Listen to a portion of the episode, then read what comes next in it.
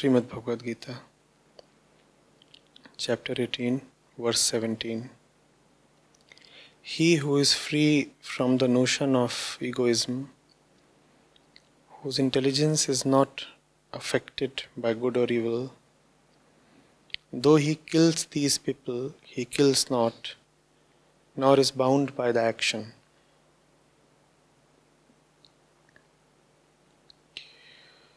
Question Please help me understand this. If one does not have the feeling of egoism, then how can he even perform the very act of killing or not killing? And if he does act, for whom does he perform that action? See, question is based on an assumption. Hmm? What does the question say? If someone does not have egoism, how can he perform the act of killing or not killing? The questioner says if someone does not have egoism, how can he perform the act of killing or not killing? Now take killing and not killing together, and you have the universal set of all actions that can be performed by anybody ever, right? You have the set A, and then you add to it A complement, and what do you get? The universal set. Take any person ever, and you can categorize his actions in one of these two categories. He is either killing or not killing. Right? What is the questioner saying? If one does not have the feeling of egoism, then how can he perform the very act of killing or not killing? In other words, what he is saying is if one does not have egoism, then how can he act at all? Because killing and not killing together is the universal set of all actions. So the questioner is saying if one does not have egoism, how can he perform any action? Right? That's the question. The question is if one does not have egoism, how can he perform any action? A or A complement? He can do nothing. That's the assumption behind the question. What's the assumption? Without ego, you cannot act at all. You can neither go left nor right. You can neither eat nor not eat. You can neither live nor die. In other words, the only way to act is to act via the ego. In other words, only the ego acts. And if the ego feeling is not there, then no action is possible at all. That's the assumption on which this question is based. Are we able to peel off the layers? Hmm? Do you see the solution now? The question is uncovered.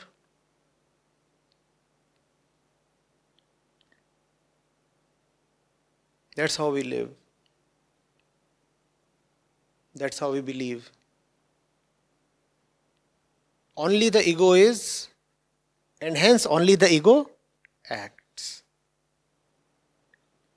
Now, this is atheism in its staunchest form. Only the ego is.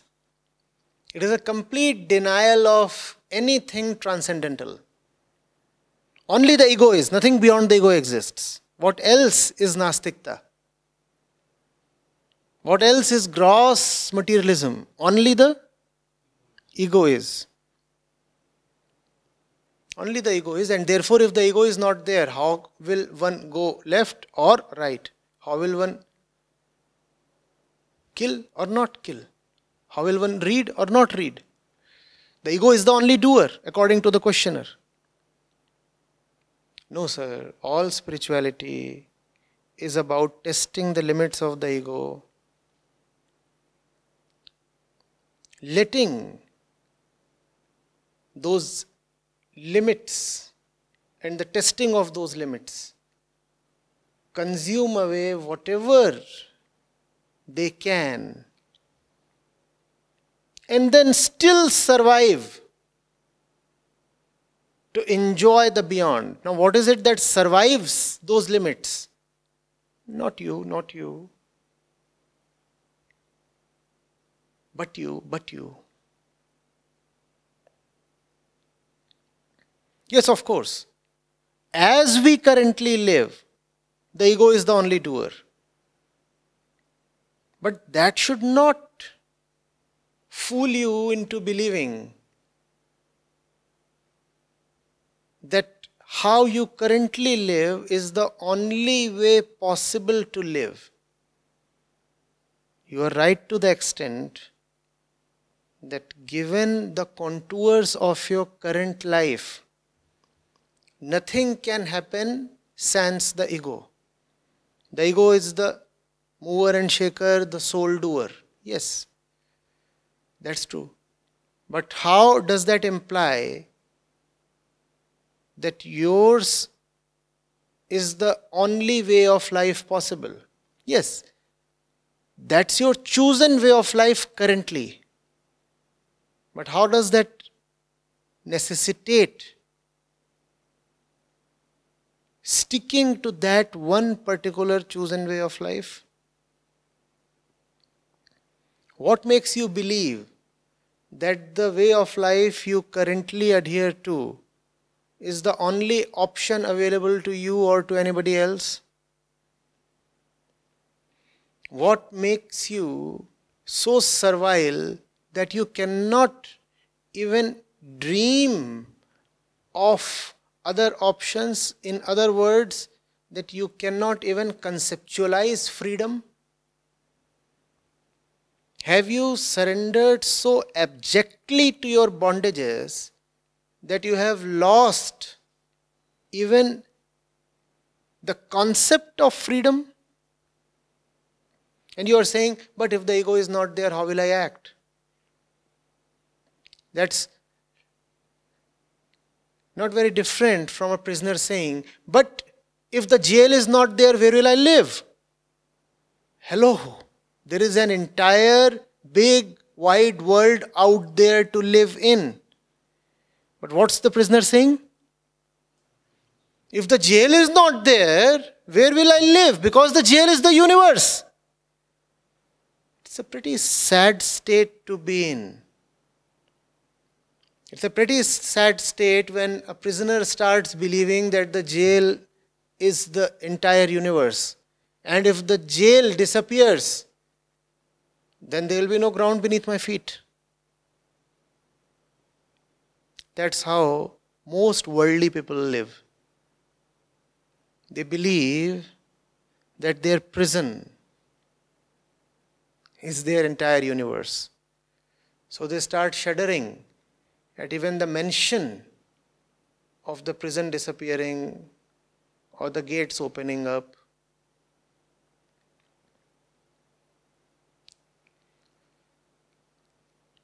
It is possible to not operate from your personal center, sir. It is immensely possible. It is not only possible, it is a possibility that deserves to be materialized. That is the sole purpose of life. To keep striving to come to a point where you don't have to depend on your personal self for your existence. Your personal self guarantees you some kind of continuous existence or the appearance of it. But it's a very shallow and a sham appearance. It's a very unworthy existence. There is another center to live by. You could call it another center, or you could simply call it freedom from your current centers. Eh, your choice. Same thing.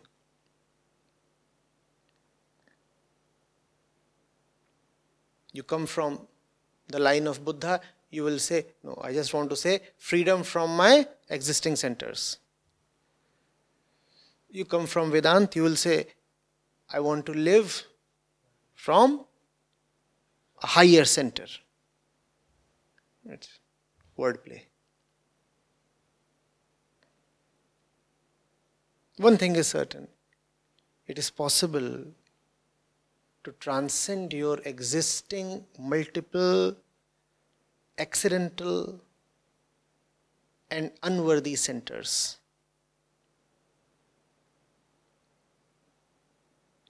Those multiple accidental, unworthy centers together constitute the ego. The ego is not one thing, it's an, it's an amorphous accumulation of a thousand things, it's a powder.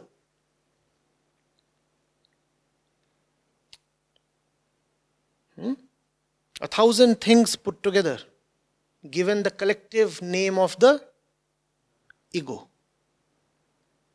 The ego is not one thing. The day it becomes one thing, it is no more the ego.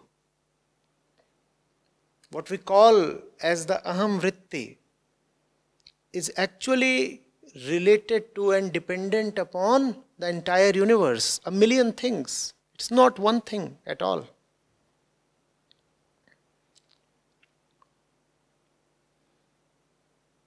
Hmm? It is possible to not to live such a fractured and fragmented and helpless and accidental life. Kindly don't be so certain that if there is no egoism, no action is possible. Please, such certainty will leave you with only frustration.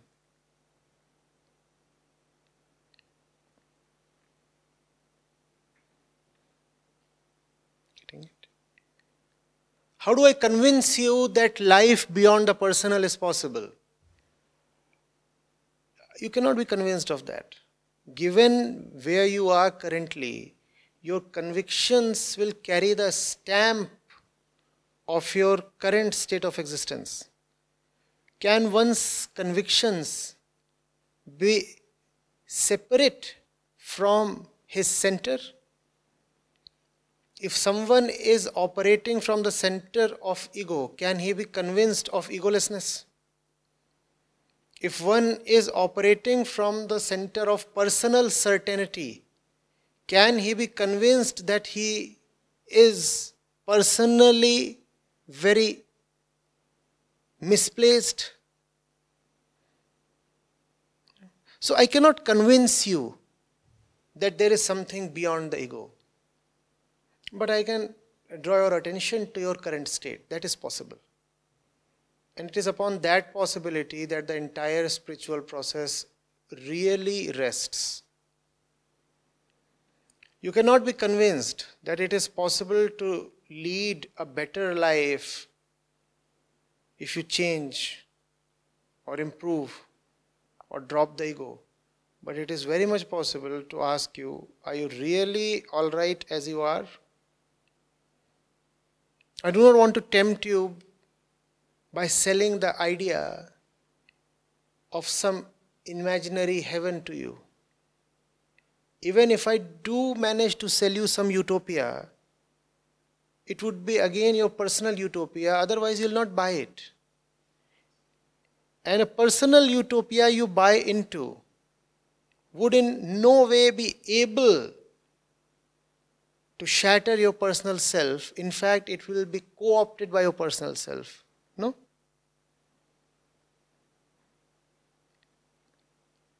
Drunkards too have their ideas of heaven, right? The idea of heaven that a drunkard has will not be able to stop the drunkard from de- drinking, or would it? In fact, the drunkard's idea of heaven would be one progresses to heaven after having drunk a lot. So the heaven is indeed a transcendental place. Yes, the heaven is an alternate reality for the drunkard, but is that alternate reality, is that concept of alternate reality helping the drunkard to get rid of his current personal egoistic reality? No. It is rather a product of his current reality, and therefore that alternate reality that he dreams of, envisions, or imagines is just going to reinforce his current reality. So the drunkard is quite unhappy with his current reality, let's say. So he envisions a heaven. He says, I want to go to heaven. That's my concept of the ultimate place. That's my concept of liberation. How will I go to heaven? By drinking. That's how the ego's concept of the transcendental truth or God or liberation are. Therefore, it is totally futile to sell the truth to ego. It would be an egoistic truth. It would be a co opted and deeply contaminated truth. It would be the drunkard's heaven.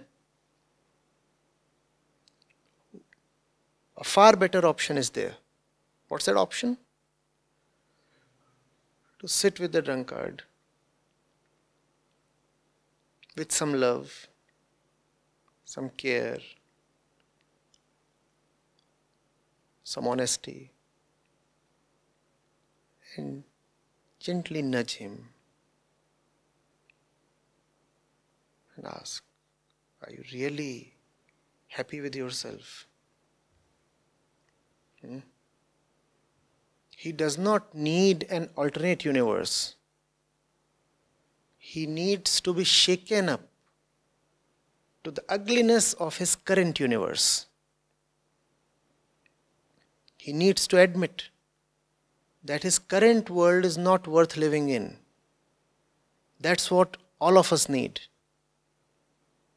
Not great, handsome, bombastic ideas of the beyond, but an honest, sharp, and brutal look at our current circumstances, at our current centers. We don't need to be tempted about liberation. We need to be shown our bondages. But that's a bitter thing to do, is it not? You sell liberation to someone, he'll feel pleased. You expose somebody's bondages. You put up a mirror to him, he'll be displeased. But that's the only way.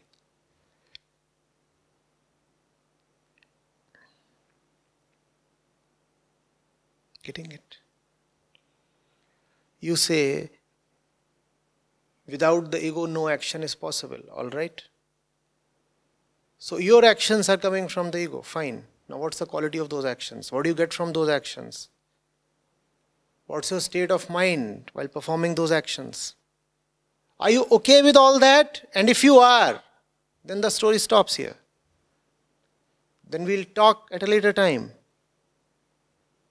then we'll wait for the situations to get more opportune, more favorable towards spiritual initiation. If you honestly want to ever that you are all right as you are, then I have no business and no right pushing you in a needless direction.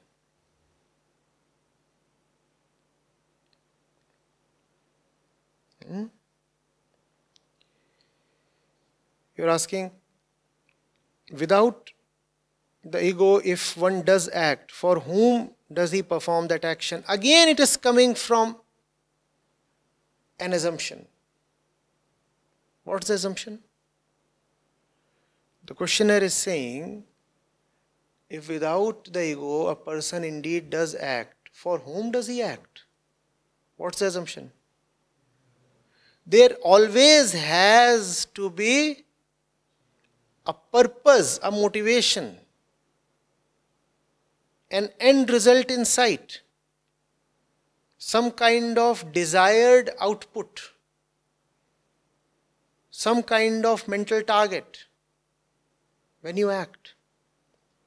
That's the assumption. And therefore, he's asking if there is no ego, why would one act at all? Well, sir, purposeless action is possible.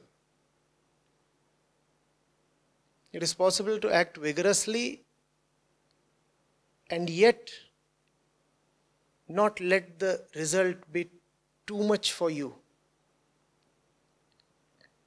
You'll not be able to imagine it. It is something to be lived. It's not for the sake of armchair visualization.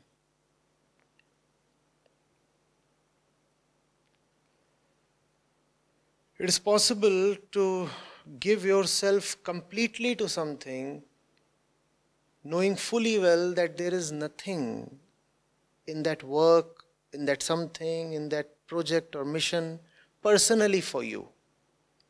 What will you get from it? I was once asked. I said, nothing personal.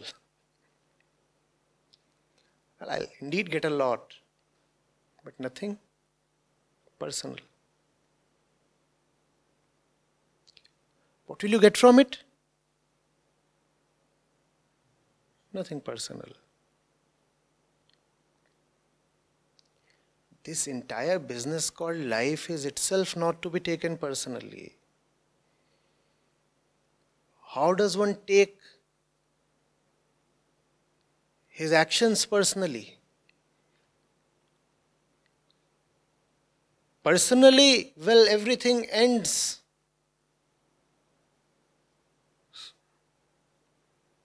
in the morgue, in the cremation ground. If I say I'm working for personal ends, then I'm just preparing for my cremation, right? Because the entire personal self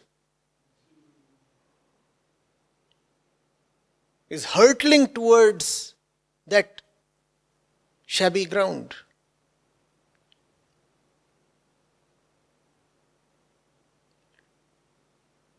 Or maybe it's an electric one. How does it matter? Ashes are ashes.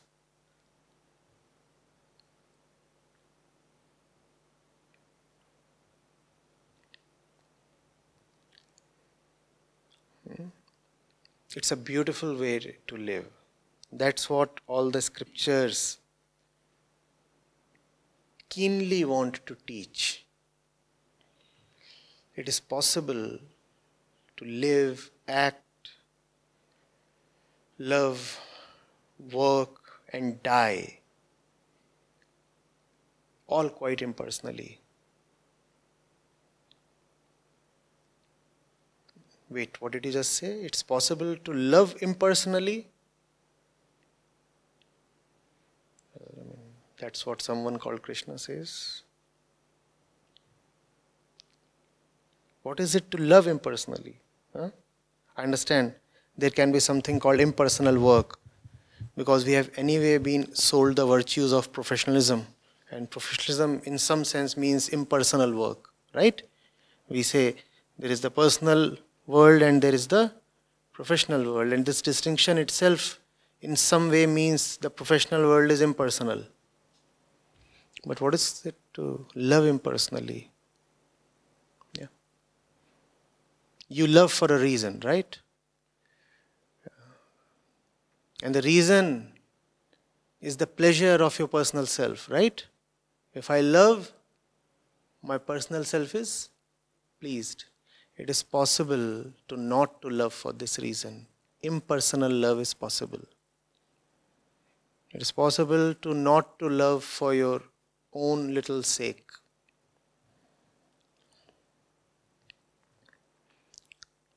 Hmm? And it is possible to die impersonally.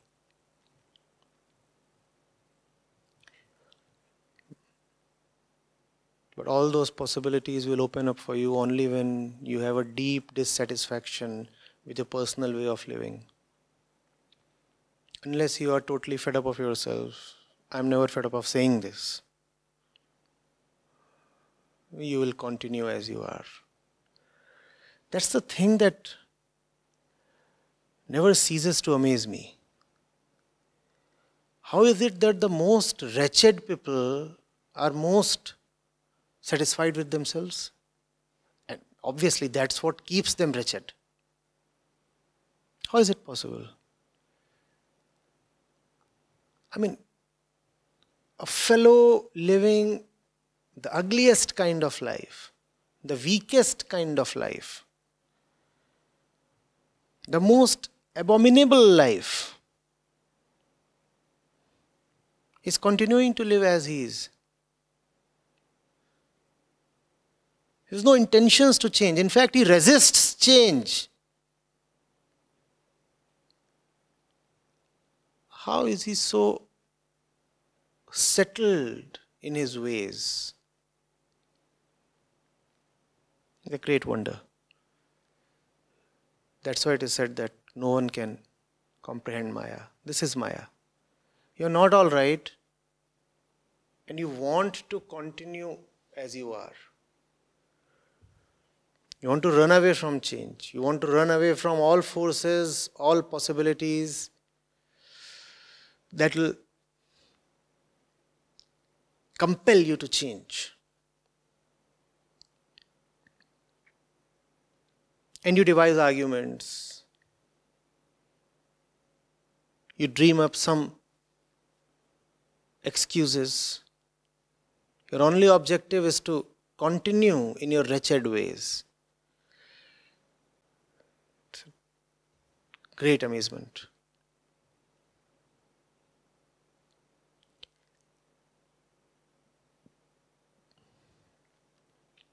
In an ideal sense, the deeper you are in doldrums, the more you should be desperate to get out of them, right? But that's an ideal in an ideal sense, the deeper you are in the muck, the more desperately you should be crying out for help, right? But that's an ideal.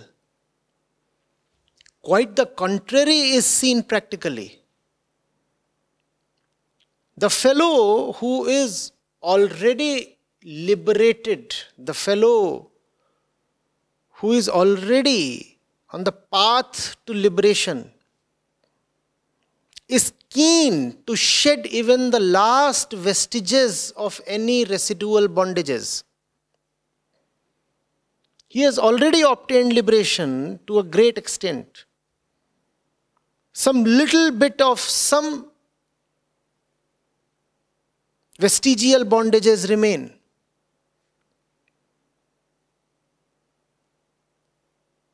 And he is rigorously targeting the remains. He's saying, no, no, I'll not let even this remaining 5% to continue. And then there is another person who is 95% in bondage. I know it's a very crude and mathematical way of expressing it, but then probably that's how the point can be driven home.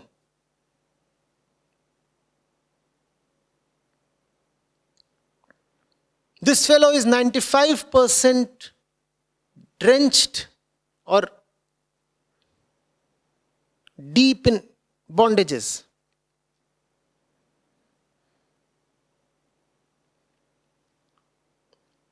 He is marinating in bondages.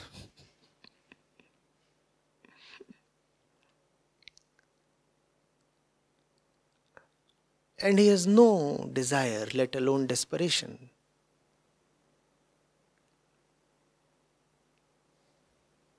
How?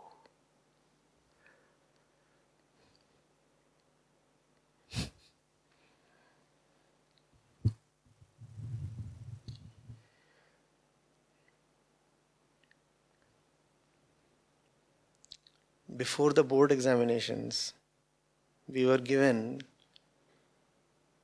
almost a month's off. Hmm? That was quite a long break. So they were the pre-boards, the results were declared, and then the board exams were scheduled in March or some month. And there was a longish break, 20, 30 days or something. Now prepare at home. So in between a day was appointed when the students could come to the school and discuss their queries and doubts. Right? So, fine. Incidentally, I had topped the pre boards, I had topped all the other comparative examinations that were there among the various branches of my school and all that. So, in that period of self study, when I got that opportunity to visit the school on that appointed day, I went to the school. I had my doubts, I needed clarification. And what do I find there? I find that all the toppers are there with their doubts. Hmm? All the toppers are there. They are very keen to clear their doubts. They are anyway toppers. Even if they don't come on that day to the teachers, probably they won't lose much, probably they won't lose anything. Probably they'll manage to clear those doubts by themselves. Who are missing from the scene? All the laggards and backbenchers, the one who need the maximum support and guidance. They are the ones avoiding the teachers.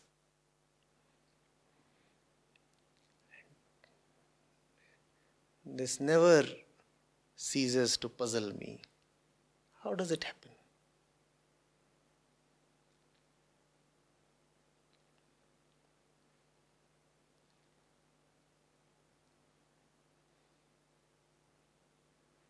In fact, you can know the state of a person's